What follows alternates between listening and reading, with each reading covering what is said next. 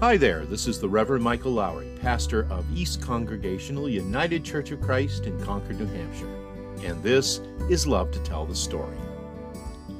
It's referred to as the doctrine of the Trinity, our theological understanding of God's three different ways of being God.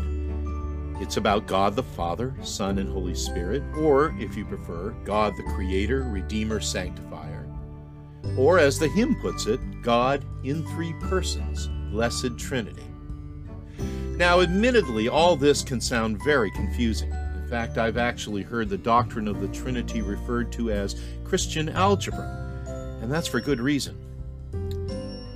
But given that, I'll also say that sometimes the best way to begin to understand the Trinity is by way of an apt metaphor, maybe even a parable. That's what we're going to be doing today, with a message entitled As Close as Breathing. It's based on John chapter 3, verses 1 through 17, and the metaphor we're going to use begins with a beautiful piece of music that I am sure you'll recognize.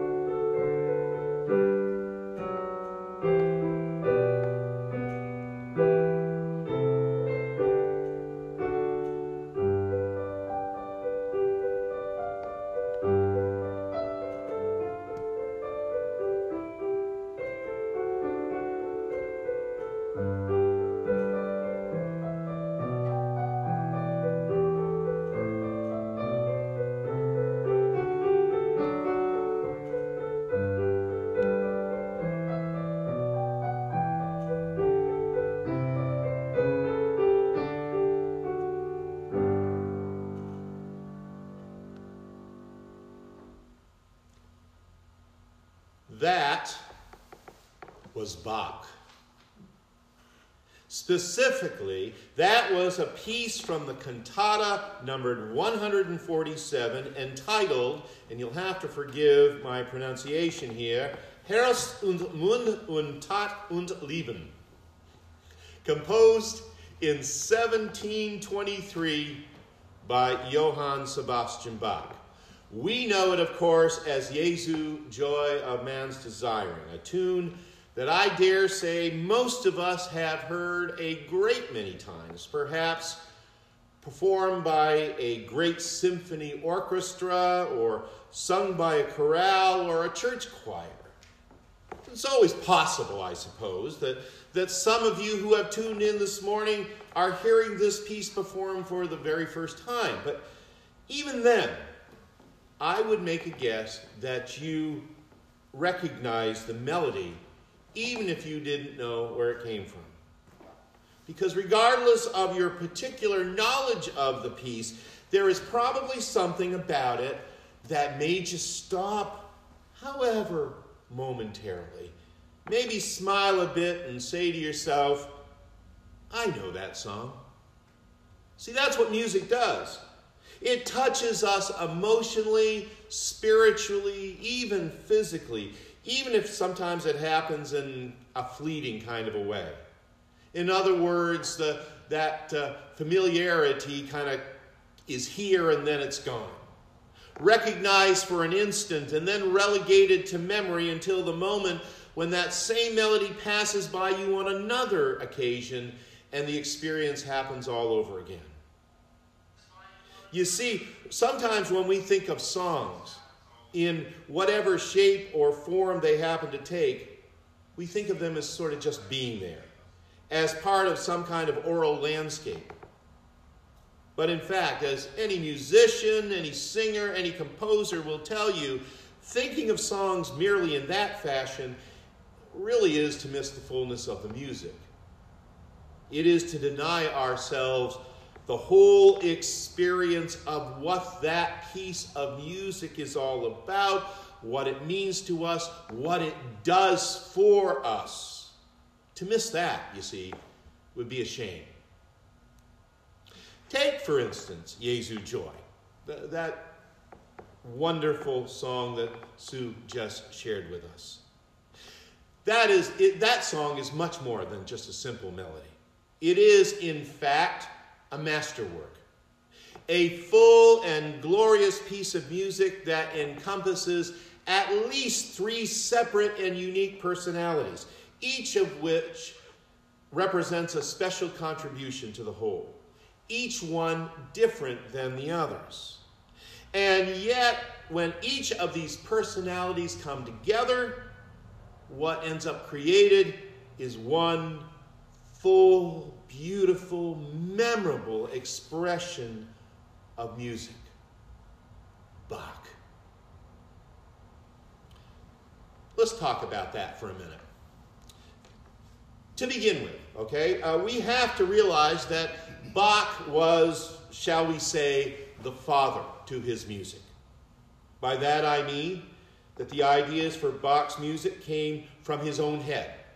They, they were inspired by his own heart. In other words, the melody, harmony, tempo, and rhythm of a particular composition, all of these things and more come out of the vision of a composer or an arranger. You know what's interesting here is that throughout his life, Johann Sebastian Bach often built his works, his chorales in particular, from the songs, the hymns, and the melody lines that he knew from childhood. Uh, songs, etudes, if you will, that were part of his musical training.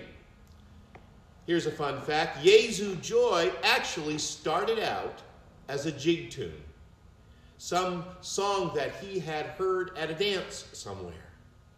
That song, like so many others, rolled around inside of his head for, forever and had become such a part of him that he was moved to recreate those songs around a seemingly infinite series of harmonies and variations.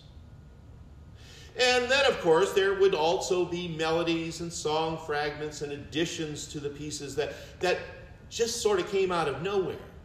Things that, for lack of a better word, nagged at Johann and begged to find form and substance and its own one of a kind beauty.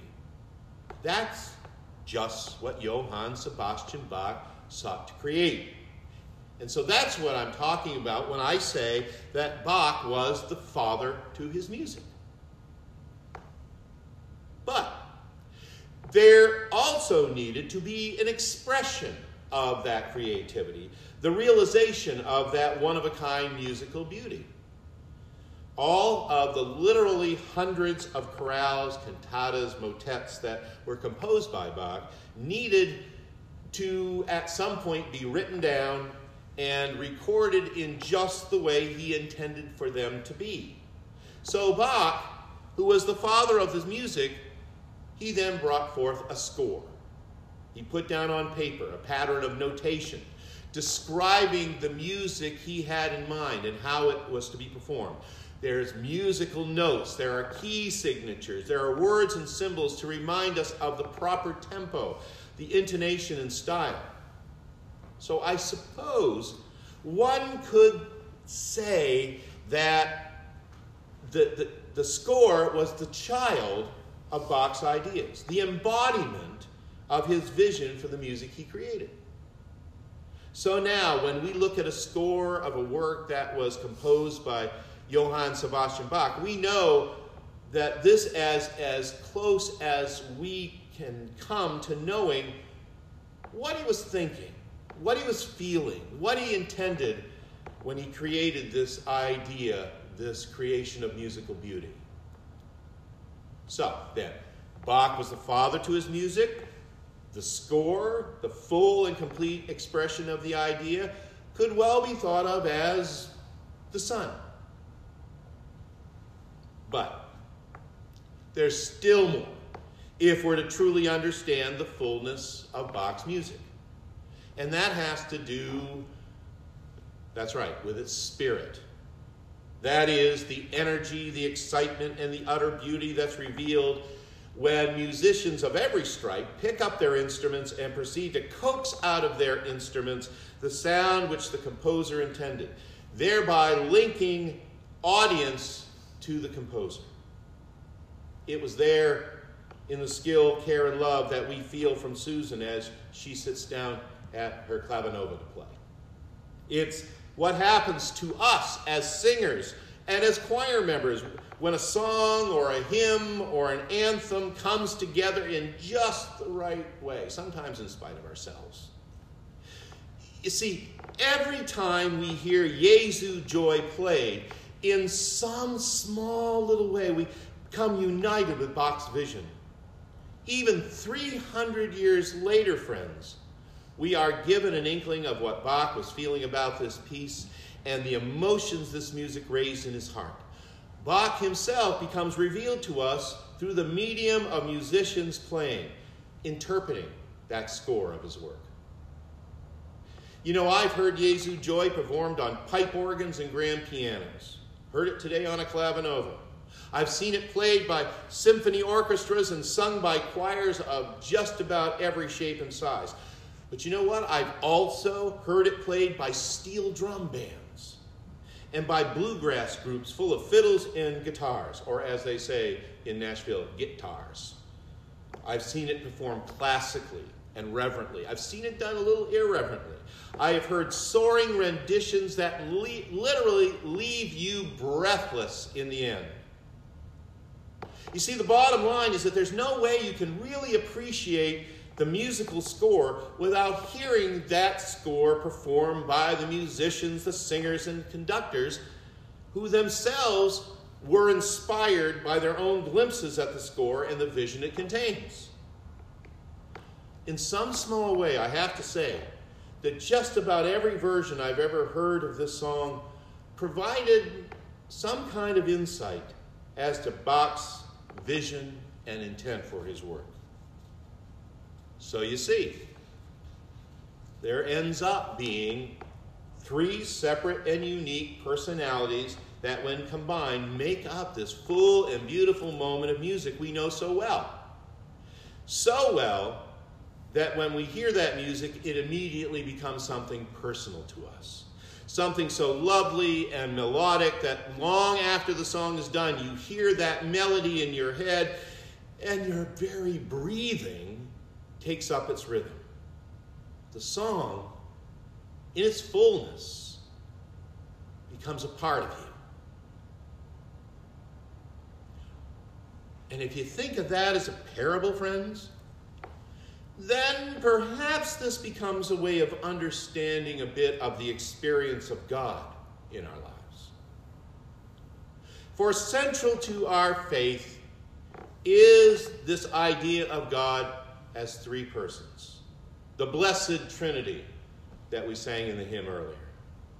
God the Father, Creator, God the Son, Redeemer, God the Holy Spirit, Sanctifier, separate parts separate personalities of the one God, the one God who comes to us and is always, always and ever as close to us as our very breathing. Now, the doctrine of the Trinity is, I think without question, the most feared and perhaps misunderstood parts of our Christian theology. And indeed, to wrap one's mind and heart around the concept of a God in three persons is confusing, to say the very least. And it has been the undoing of many a pastor and teacher.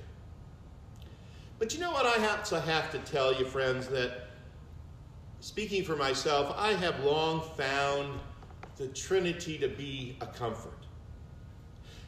If only because it's one way that my puny little mind can even begin to grasp the full and all encompassing grace of God. You see, without the Trinity, God would seem as far off as a distant star in the dark blue of a cold night sky. Education and logic tells us that the star is hot. But truthfully, it's so far away from us that the heat of the star comes off as imperceptible to us, really. It makes it impossible for us to warm up in its light. But thanks to the doctrine of the Trinity, this view of God, we understand that God is not a distant and far removed deity. Uh, one of my seminary professors referred to as an absentee landlord of the cosmos. Rather, this is the God who lives very, very near to us as Father, Son, Holy Spirit, Creator, Redeemer, Sanctifier. Ours is the living God who contains within himself the kind of communion we seek. Ours is the God of power and love who continually brings himself ever closer to his creation. And we are warmed in the light of that constant and abiding presence that is and shall ever be as close as our very breathing. So, yes, yes, God is our Father, or Mother for that matter. Our words, our names are meant to help us understand. God cannot adequately be described by our gender language. God is the one who is the very source and origin of our existence our living, our breathing, our laughing and crying, our times of waking and sleeping, all of this and so much more bears the mark of God's vision for the universe, for the world, for our very lives, yours and mine. We are God's creation, a creation that is set in motion with a purpose in our hearts and minds. We are created in God's image, and it is the image of love. But yes, as the saying goes, we're only human. And the truth of our existence is that more often than not, we have strayed from God's vision and purpose. We need a model for our lives. We need a model for living as God's intends. And so God also came to us in the Son, in Jesus, our Emmanuel, which means God is with us and means that God has participated in our lives. Jesus is the truest expression of how life is to be lived within God's vision and purpose, even amid all the struggles and the difficulties and the temptations of our lives. In life and in death, without compromise, Jesus brought us closer to God and what God intends for us to be.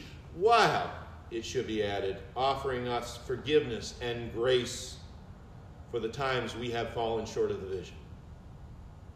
In the words, those very familiar words from our text this morning in John's Gospel For God so loved the world that he gave his only Son, so that everyone who believes in him may not perish but have eternal life. Indeed, God did not send the Son into the world to condemn the world, but in order that the world might be saved through him.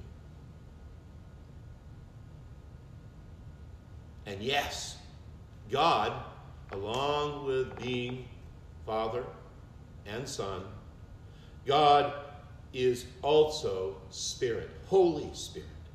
For God promised us in Jesus Christ that we would never ever be alone, that we should be able to know and to access a peace that the world cannot give nor take away.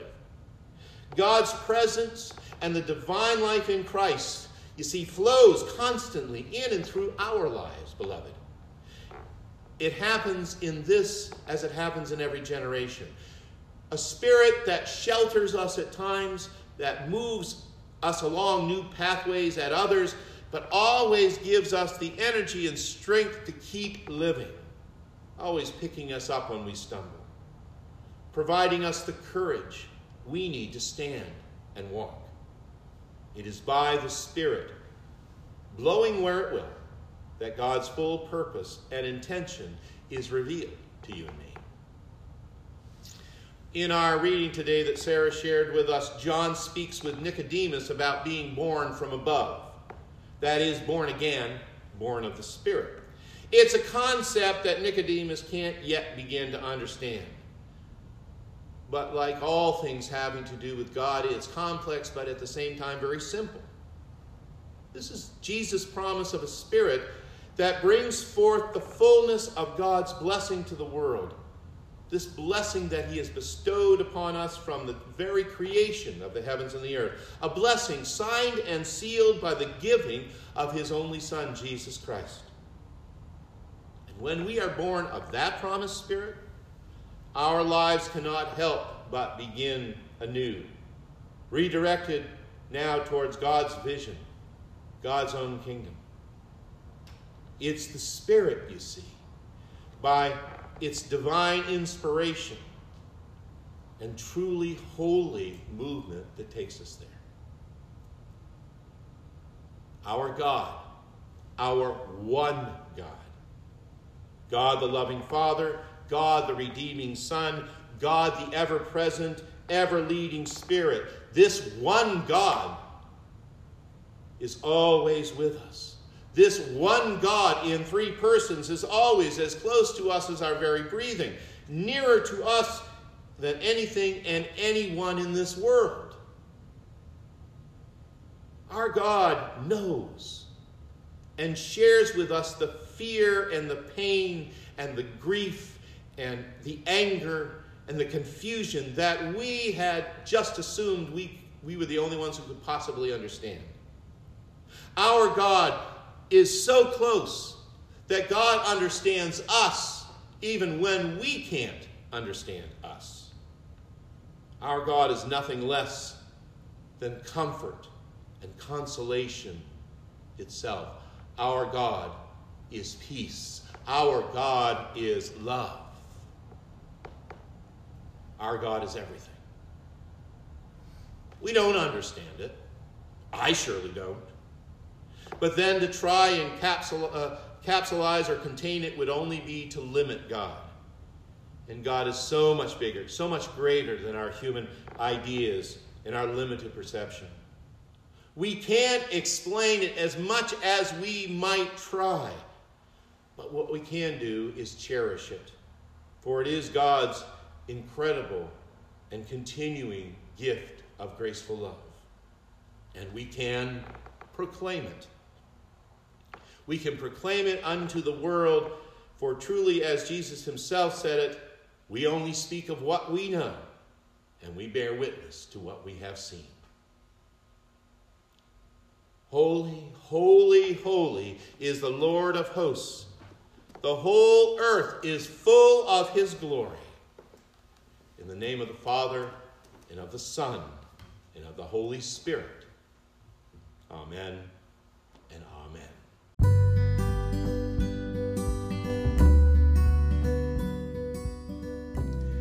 that's the message entitled As Close as Breathing.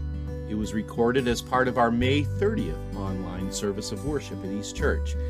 And may I offer up a special word of thanks to our director of music at East Church, Sue Goulet, who played for us Jesu Joy of Man's Desire. By the way, you are always invited to join us live for our Sunday services of worship. They happen each week at 10 o'clock.